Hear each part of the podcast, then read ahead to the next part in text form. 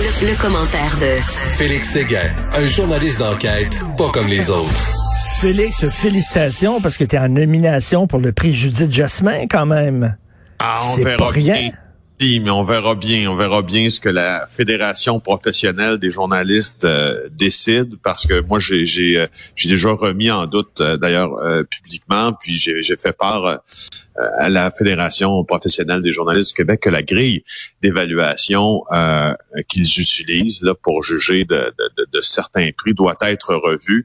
Ah Alors euh, ouais, je, je, j'en suis persuadé. Puis c'est pas, tu sais, je veux pas ronchonner, mais je, crois qu'à un certain moment donné, il faut que les gens qui soumettent euh, des, euh, des, des euh, reportages, qui soient courts, longs, qui soient des grands reportages, des grands portraits, etc., aient une idée un peu plus claire de sur quoi on les juge, peut être une assurance qu'ils sont jugés sur ces bons critères-là. Moi, euh, nous avions, puis pour vrai, je le dis bien franchement, là, j'avais été assez remonté euh, lorsque euh, nous avions euh, soumis au prix Judith Jasmin au bureau d'enquête les reportages sur l'enquête mâchurée en 2010, au printemps 2010 ben pour Jean Charest. écoute, rien, zéro, niet, nip. et, et je, je, ça m'avait, bon, c'est sûr, ça m'avait attristé un peu parce que je me disais, qu'est-ce qui a eu plus d'impact que cette nouvelle-là?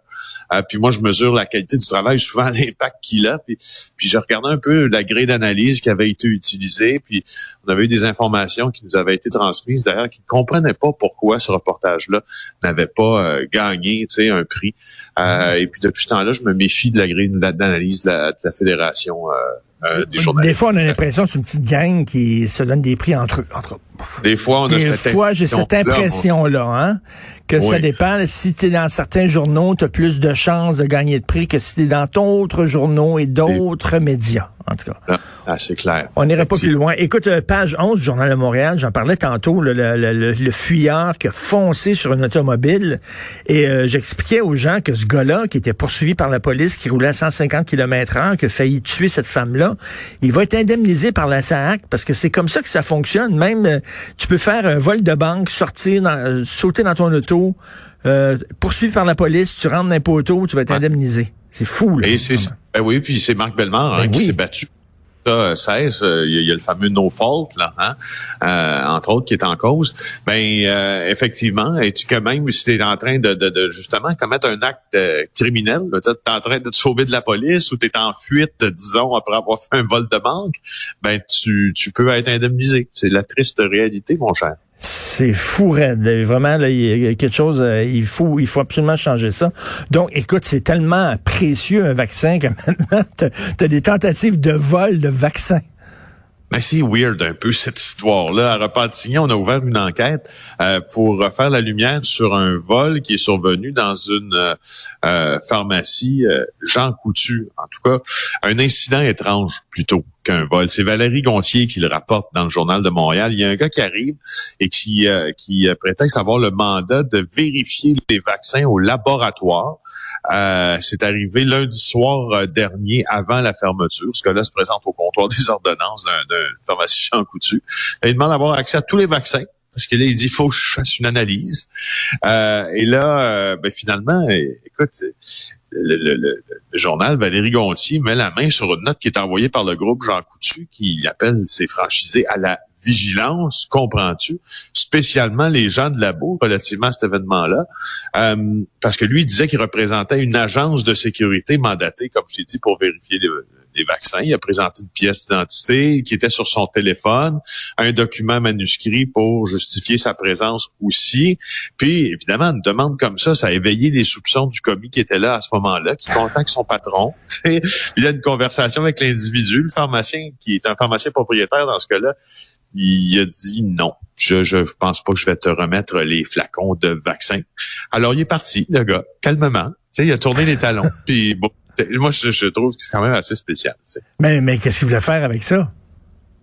Ben, je sais pas si c'est une question de, de, de, s'emparer des vaccins ou euh, c'est une tentative pour les altérer. Ça peut être euh, ça peut être ça aussi. Les ventes sur le marché noir, quoi? La, vente de vaccins sur le marché noir, on ne sait jamais. Ben oui, puis ben, ben, c'est ça, Richard. Puis ça se posait la question euh, à savoir, est-ce qu'il y a un marché noir pour les ben vaccins? Est-ce qu'il va en avoir? Ben, c'est sûr que oui. Sais, en fait, quand on se pose la question, est-ce qu'il y a un marché noir pour un des produits les plus en demande sur la planète présentement? il faut être confronté à l'évidence que oui. Non, non, mais il faut euh, vraiment être cinglé pour acheter supposément un vaccin sur le marché noir puis t'injecter ça. ça peut être quoi? Ah, ça peut être de la colle, ça peut être n'importe quoi, voyons. Ben c'est ça, mais Interpol euh, euh, a, publié une, un avertissement hein, contre la mafia du vaccin anti-Covid, l'appelle-t-elle? C'est euh, relayé dans le journal euh, Le Temps. Elle dit, euh, Interpol dit que la contrefaçon puis la contrebande de vaccins rapporte présentement plus que le trafic de drogue, le hein? trafic de devises ou de cigarettes. Elle dit que des réseaux mafieux sont à l'œuvre pour profiter de l'insécurité et de l'angoisse que provoque la pandémie chez des millions de personnes dans le monde. C'est assez récent comme article. Ça date de janvier 2021 euh, et, euh, et c'est assez aussi, euh, je, je te c'est assez récent. Puis c'est assez appuyé comme article. Si vous ah, voulez aller le lire, le relayer dans le temps, justement, ils te disent les différentes tactiques de la mafia pour mettre la main sur certains de ces vaccins. Je me demande vraiment qui achèterait des vaccins sur un marché noir. Faut vraiment être extrêmement angoissé. Au Brésil, maintenant, on sait qu'ils ont perdu complètement le contrôle. Le Brésil et l'Inde, c'est hors de contrôle. Donc, ils ont un chiffre de nuit pour les enterrements. Et ça, c'est assez tragique, ça. Ah, hein? Ouais, ouais, ouais. Euh, c'est dans le plus, c'est le plus grand cimetière d'Amérique latine, euh, rapporte l'agence France Presse, là, qui est située euh, au Brésil. Puis on y a, le texte est bien écrit. On dit une odeur de diesel qui se répand parce que on sent que le diesel des, pépines des camions qui creusent des trous, des fois des fosses en fait. Euh, puis le, ronronnement des gros projecteurs nocturnes sont nécessaires parce qu'il y a tellement de victimes dans ce cimetière de Sao Paulo qui est nommé Villa Formosa euh, ben, qu'on doit enterrer la nuit. Alors, on travaille de nuit. Euh, il y a 22 cimetières seulement à, Sao Paulo, la ville la plus euh, des plus peuplées de l'Amérique du Sud. Et puis on creuse 600 tombes par jour, dont ah. deux cimetières dont je viens de te parler. Et là, il, il lance là-dedans, c'est quasiment des, des fosses communes. Là. C'est ça, puis on transporte les, euh, ouais, malheureusement, puis tu sais, on transporte les, euh, les, euh, maintenant, on transportait les victimes dans des corbillards, on les transporte maintenant dans des minibus. Alors, euh, parce qu'il n'y a pas assez de, de, de corbillards. Puis, et, en Inde aussi, c'est complètement fou le nombre de, de, de décès ou de, de cas par jour en Inde. C'est vraiment inquiétant. Et il va falloir se poser la question, est-ce qu'il va falloir interdire les vols en provenance de ces deux pays-là? J'imagine que la question se pose. Nouvelle vidéo d'une possible bavure policière aux États-Unis. Est-ce que tu veux parler de cet adolescent de 13 ans là, qui était abattu? Oui, Chicago. Ben oui, à Chicago, il y a un policier qui, qui a abattu un mineur de, de, de 13 ans. Là, je sais pas si tu as vu les images, là, mais euh, c'est assez difficile. Sur la vidéo, euh, on voit que euh, c'est la, la, caméra de l'agent qui est en poursuite. Et puis, le jeune homme qui est poursuivi s'appelle Adam Toledo. Et là, on lui intime l'ordre de s'arrêter, montrer ses mains, montrer ses mains. Puis, l'adolescent, en tout cas, vient de s'arrêter, lève ses mains en l'air, puis on lui tire dessus à ce moment-là. Ben voyons. 13 ben, ans, voyons. 13 ans, là, tu sais. Euh, tu vois, il y a le procureur à, Chicago qui a affirmé que Toledo était armé, mais il n'y a aucune arme là, qui est visible sur ses mains ou sa vidéo. On pense qu'il s'est peut-être d'ailleurs débarrassé de l'arme précédemment lors de, la course-poursuite, mais en tout cas, euh, quoi qu'il en soit, je veux dire, il y a 13 ans. Là. Alors, euh, c'est difficile. C'est dur à voir. Ben, écoute, tu, tu, le vois clairement sur la vidéo, oui. Mais, oui, oui, mais c'est, c'est fou. La, la, écoute, les armes à feu aux États-Unis, on le sait depuis longtemps, ça fait des années, là, mais tu sais, c'est rendu vraiment un cancer. Là.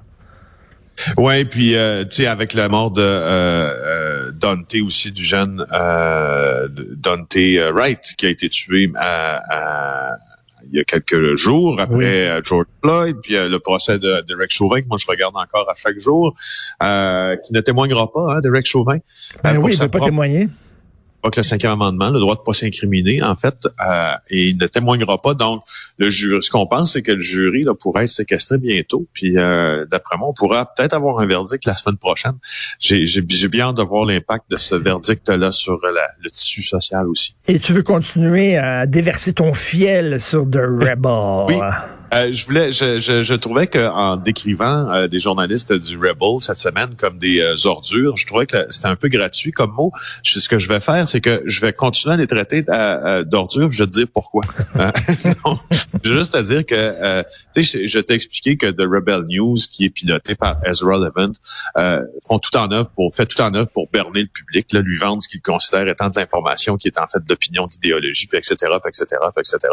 Et là, je trouve, là où je trouve que ces gens-là sont, sont des ordures, des petits voleurs, des, c'est qu'ils ils nous volent et ils volent aux gens qui ne sont pas capables de s'informer euh, convenablement, la capacité de s'informer convenablement. Et ça, pour moi, c'est une vraie ordure qui fait ça. Quand quelqu'un, quand quelqu'un profite t'enlèves la capacité, parce que c'est pas tout le monde, Richard, qui a une véritable capacité de s'informer puis qui consulte beaucoup de sources d'informations. Et le sachant, quand quelqu'un t'amène vers une idéologie en te faisant passer ce qu'il fait comme du journaliste, pour moi, c'est là, euh, c'est là qu'on est une véritable ordure. mais, mais, tu sais, faut faire, faut faire vraiment attention dans les médias, les, les, les, informations qui, qui circulent. Je parlais hier à un, un influenceur qui me disait là, il suffit de manger des fruits, de prendre des vitamines pour se protéger contre la COVID. Puis je dis voyons donc, puis lui il est suivi, je sais pas par combien de gens, mais il y a des jeunes qui regardent pas la télévision, lisent pas les journaux, les autres leur information, ils le prennent chez ce gars-là. Fait qu'il avale toutes les sornettes que ce gars-là leur répète. C'est incroyable. Et puis parlant d'information, je termine avant que nous soyons euh, en vacances pour deux jours avec cet appel à tous. Sais-tu quoi? J'essayais, je me suis réveillé ce matin, puis je me suis je, je lisais un Tintin en me réveillant à 5h30, c'est drôle. Hein? puis je me suis dit, j'ai perdu tous mes livres de Tintin sont élimés. Je suis à la recherche du coffret de tous les livres reliés de Tintin et je ne le trouve plus nulle part. Il est épuisé partout. Si vous en trouvez un, s'il vous plaît, dites. Mais pour, mais pourtant, je le veux pour mes enfants. Le coffret, parfait. Alors c'est lancé. Donc si vous voulez nous contacter, parce que les Tintins en soi sont disponibles facilement. Là, tu veux le coffret toi? Je veux, les, tout, je veux tous les albums reliés. Ouais, je veux le coffret ou tous les albums reliés, là, je les veux, je les veux vite. Bon, Kijiji. Va sur Kijiji. Sinon, tes, sinon, tes enfants vont faire une crise, c'est ça, tout le week-end. tu vas avoir la paix ce week-end. Merci beaucoup, Félix. Merci, Félix Seguin du bureau d'enquête et profite bien de ton week-end très mérité. Et Félix, on sait aussi, il anime J à TVA.